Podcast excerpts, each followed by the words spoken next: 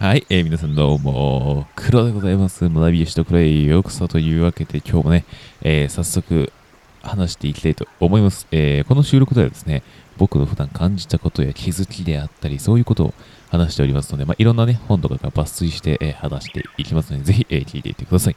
朝もね、7時から15分間、今はね、まだ毎日やっておりますので、えー、ぜひお待ちしておりますということで、早速行きましょうか。今日のテーマは、本当です。はい。本当なんです。本当ですよ。どこの勧誘でしょうね。え、愚痴を言うということをですね、その相手より下になるということです。はい、その相手より下になるということについて話していきたいと思います。3分からね、5分でまとめます。はい。え、これま、ま、なんでこれ話そうかと思ったからですね。そう。あの、まあ、まあ、いたんですよ。まあ、まあね、まあまあまあまあ、誰かとは言いませんけど、僕の周りに、まあ、そういう人がね、いたんで、あの、僕も距離置いてますけども、まあ、愚痴言うっつうことはですね、まあ、このタイトル通りも、その相手より下になるっていうことで、はい。愚痴言った時点でそう思ってください。そうだと思っておいてください。はい。言い訳出す。言い訳出す。はい。出す。はい。あの、言うのが悪いんじゃなくて、あただそういうことなんだよってことですね。うん。で僕はもう見てて、あの、すごい悲しくなるというか、あの、もう、なんか、ああ、この人は負のオーラを伝染してるんだな、みたいな。伝染させまくってるんだな、みたいなね。うん。だからまあ僕は距離を置きますね、明らかに。はい。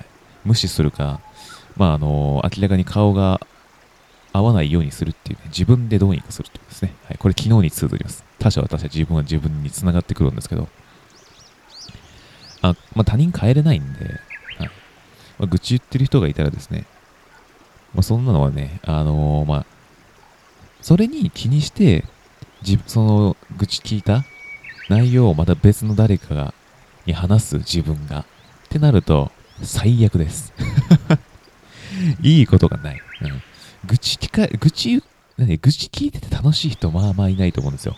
まあいない。うん、僕もないです。楽しくないですね。あの観察して、えー、こういう愚痴の時ってこういう喋り方するんだな、みたいな。ちょっと研究しよう、みたいなことは思え、思えど、思えど、まあその内容自体はね、全然楽しくないんで、やっぱり。うん、まあ、起きますよね。距離。それが賢明だと思います。うん。まあなんで、ね、言うのが悪いとかじゃないんですけど、まああの、言っちゃったら、まあ誰か、誰かに言う、そのまあ自分が、だよね、何なんだよ、みたいなね。それを誰かに伝えるってことは、まあ、その、さ、その愚痴を言う原因になったその人よりもですね、下になるということです。存在的には。はい。うん。同じじゃないですよ。下ですよ。それを自覚しましょう。はい。僕は、し、あの、もう、じじいなっていうのを、この世を全うして死ぬまで僕はの、言いません。愚痴は。はい。愚痴ってただ自分の家の言い訳だからです。他人がどうこうとか、あの人が変わんないとか、私は頑張ってるんだけど、それ全部言い訳なんですね。まとめると。うん。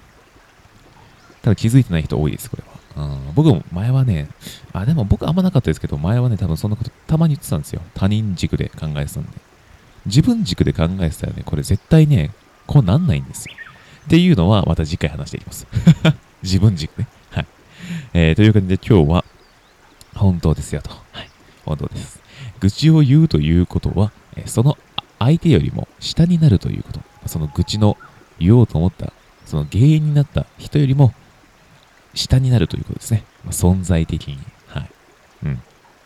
まあ、いろんなね、下ってあると思いますけど、まあ、ね、精神的にとか、人間的にとか、まあ、いろいろあるんですけども、とりあえず下です。